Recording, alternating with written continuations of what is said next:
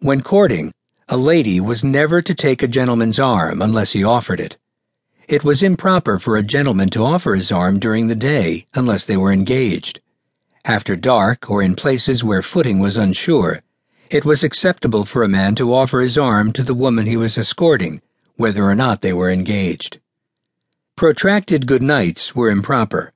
A young woman was to stand outside her home with her escort no longer than five minutes. If it was still early evening when they got home, she could ask him in, but he was not to stay longer than half an hour. In making their departure, couples were supposed to address each other formally. The use of first names was acceptable only for those who had known each other since childhood. For those who met as adults, the use of the prefix Mr. or Miss was standard. In 1889, when asked if it was proper for a young man to ask a young woman to address him by his Christian name at their first meeting, M.S. Logan's answer in the Home Manual was, Certainly not. It would be a great presumption. The proper gifts for a young man to give a young lady when calling on her were flowers, candy, or a book. Because flowers and candy were perishable, no undue significance was attached to them.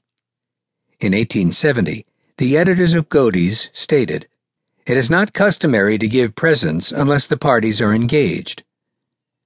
This principle was probably ignored one month later, the same magazine conceded that a woman could accept gifts of trifling value from a man to whom she had been introduced. The reasoning behind this apparent contradiction was that it was better to accept such offerings gracefully than to decline them. Refusal suggested that the woman attached more importance to the gifts than the man meant to convey. A proper young woman could not offer a man a gift until he had given one to her. Women were to be content with simply wishing men a Merry Christmas or sending birthday greetings. The Woman's Home Companion of November 1899 advised A cordial letter of kind wishes sent to arrive on your friend's birthday would be sufficient to express your remembrance and goodwill. Once a man had initiated an exchange of gifts, a young woman was free to reciprocate, within established canons of taste. Ideally, such gifts were to be delicate, artistic, handmade, and inexpensive. A pencil drawing or a trifle from your needle was acceptable. In the late 19th century, valentines, like calling cards, could be a vehicle for the hopeful quarter. Elaborate valentines, often imported from Germany, were frequently used to express a deeper emotional involvement. The most popular were known as trick or mechanical valentines. The flat card opened to become a standing model replete with cupids, doves, hearts, flowers, and sentimental messages. Victorian lovers were urged to remember the practical facet of marriage and to consider both the mental and physical health of their potential mate.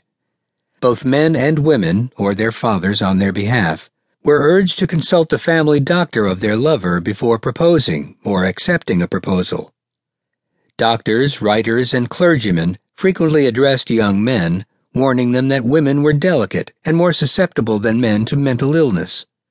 If there was any taint of insanity or physical disability in the family history of the prospective spouse, the other lover could end the relationship before it was made public.